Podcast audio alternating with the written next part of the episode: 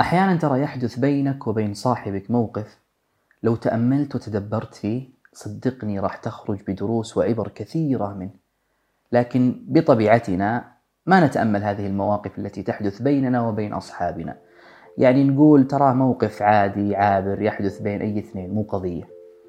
والحق أنه خلاف ذلك. أنا رشاد حسن وهذه أمسية جديدة من أمسياتنا.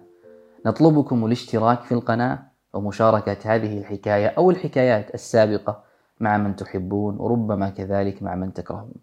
ولا تنسوا مشاركتنا آراءكم وأفكاركم في التعليقات.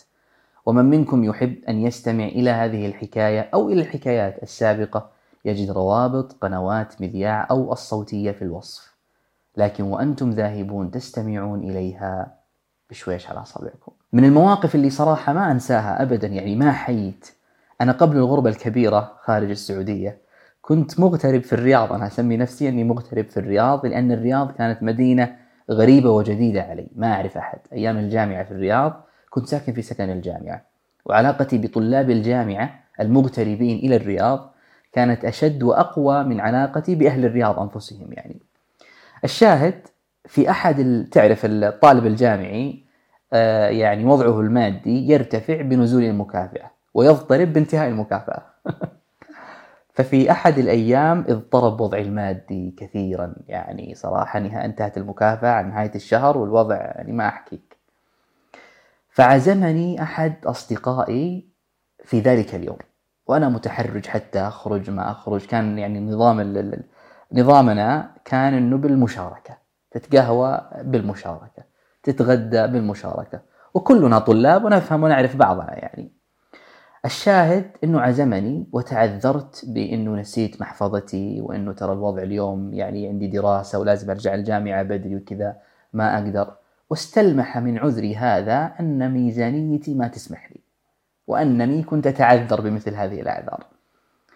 ففعلا يا دوب تغديت معه تقهويت معه قهوة سريعة على حسابه وأنا مسوي إني ناسي أغراضي وإلى آخره ورجعت سريعا.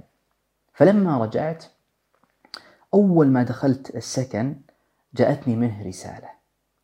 قال لي طبعا أنا كنت سيارتي كنت في مخدة أجلس على هذه المخدة. فقال لي ارفع المخدة وستجد غرضا تركته لك. توقعت حقيقة أنا أنها رسالة أنها يعني ما ما خطر ببالي حقيقة أنه مال. فلما رجعت إلى السيارة رفعت المخدة لا والله في 200 ريال. والله كأنها 200 ألف مش 200 ريال. هذا الموقف تعلمت منه حاجات كثيرة صراحة. درسني صاحبي وهو لا يشعر أنه درسني. درسني كيف أتفطن إلى معرفة أحوال الناس إلى معرفة أخبار الناس. كيف أتفرس ملامحهم من غير أن يفصحوا لي عن أحوالهم. من جانب ومن جانب آخر ارتفعت قيمة صاحبي في عيني على قيمته المرتفعة آنذاك. ولعل هذا مدخل لموضوع أبغى أسولف لك عنه اليوم وهو هذا الإيثار وهذه التضحية التي تحدث كثيرا بين الناس وتحديدا بين الأصدقاء. قد تجد ترى مثل هذه المواقف بين الأصدقاء لكننا لا نتفطن إليها. ونظن أنه من حق الصديق على صديقي أن يفعل معه مثل هذا. ولو نظرت حتى معي إلى تعريف مثلا الإيثار لوجدت أنه حب تقديم الناس على نفسك.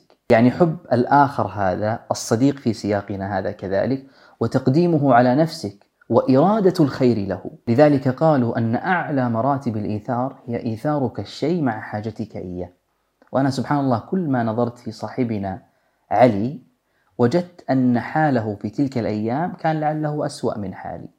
يعني إخوته كانوا آه، معه وكان آه، يعني يرعاهم ويهتم بهم بينما أنا كنت وحيدا مغتربا. لكن لو تفطنت إلى أحوال أصحابك وكيف يكون وقت تضحيتهم أو تقديمهم؟ يعني بعض الأمور إليك وبعض المحاسن ومبادئ الأخلاق والكرم هذا لوجدت أنهم آثروك على أنفسهم وأنت ربما تظن أنه أمر يحدث عرضا أو من حق الصديق على صديقه أن يفعل مثل هذا. ومعروف أن كل سخي جواد وليس كل جواد سخي. يعني أنت أحيانا السخاء ما هو؟ السخاء أن تقدم للناس شيئا أن تعطي الناس شيئا ولا تنتظر منهم في المقابل أن أن يردوا إليك هذا الشيء أو أن يردوا إليك شيئا مقابل هذا الشيء. والإحسان إلى المحسن متاجرة. يعني أنت تجد نفسك أحيانا تستثقل أن ترى أحد من أصحابك أكرم منك أو أسخى منك أو أجود منك. فتريد أن ترد له السخاء سخاءين والكرم كرمين والجود جودين.